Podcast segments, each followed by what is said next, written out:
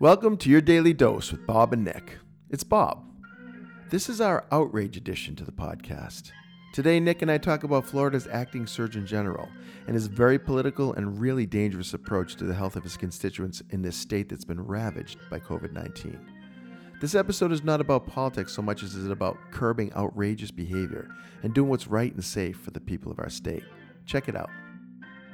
You hear anything about the, the guy they're trying to get to be the, the Surgeon General for the state of Florida? Like, wait, he, he, he shows up in a senator's office, someone who's who's going through breast cancer treatment is about to start radiation treatment. So her immune system is completely toast. compromised. Yeah. Right? And she asks him to put on a mask and he refuses and she explains why and he still refuses and she has to say, Then you have to leave. What an, a needlessly uncomfortable situation. I mean, what kind of doctor is this?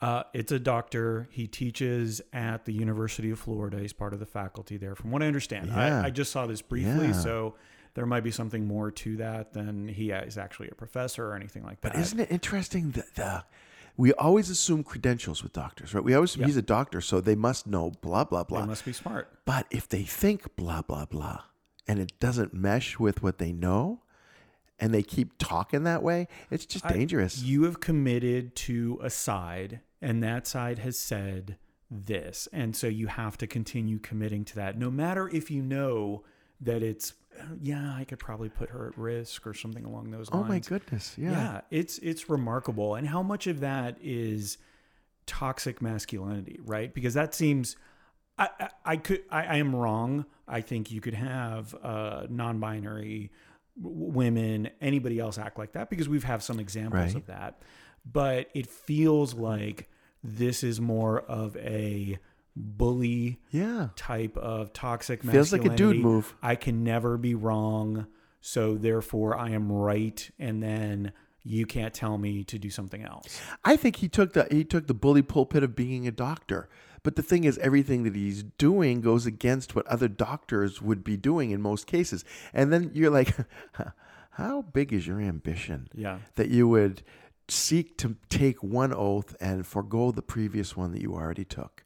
I mean, because he made a commitment. He had to take the Hippocratic oath to become a doctor, which says first you do no harm, and now he's out there doing harm. Well, and that's the bigger thing, right? This is not a doctor in a doctor's office that you could switch if you don't agree. Like you went to the Right. doctor and he or she or they said, "Hey, you know what? I I'm not really big. I think the immune system is much more important and you can get around being at risk for this disease or even way more out there things like, "Oh, there's not really a pandemic happening." You can choose to move away from that person Right. right? You can choose to go to a different doctor, as opposed to making that person the uh, the medical CEO of the state or whatever you want to describe it. Pervasive. That's And- health departments will be reporting to this person. I mean, It's insane. It's it's it's it is it's crazy. So I'm hoping I'm hoping that some of this radical stuff will provide some consequences that won't allow him to be confirmed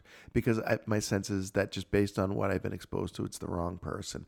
And I I don't. This is not political from where I am coming from. I don't care what his politics are. I care about the health of the people in the state, and we've taken so many bad turns, bad turns. Our governor is out there now recruiting uh, police officers from other states who have been fired because they were refused vaccination. So he's actively pursuing the people who have fought and lost in their own states to bring them here. What kind of culture is that going to create? You know, it's like all of these things put together just make me wonder how do we counteract this? You know, I don't want to feel nervous all the time. I don't want to feel be put upon by our governor. But and I know he's claiming he's not putting us upon anything because he's trying to remove requirements from us. But right. It's it's all about freedoms, right? Which is a an interesting thing to sort of couch all this as, and to an extent hide behind. well, you know, Janis Joplin said freedom is just another word when you got nothing left to lose. Nothing, honey, if it ain't free. And I don't even know what that means. Hey, it's Nick. Thanks for listening. Bob and I started this podcast in late 2019, and it's helped us cope with the anxiety, both the actual and existential anxiety, of living through this crisis.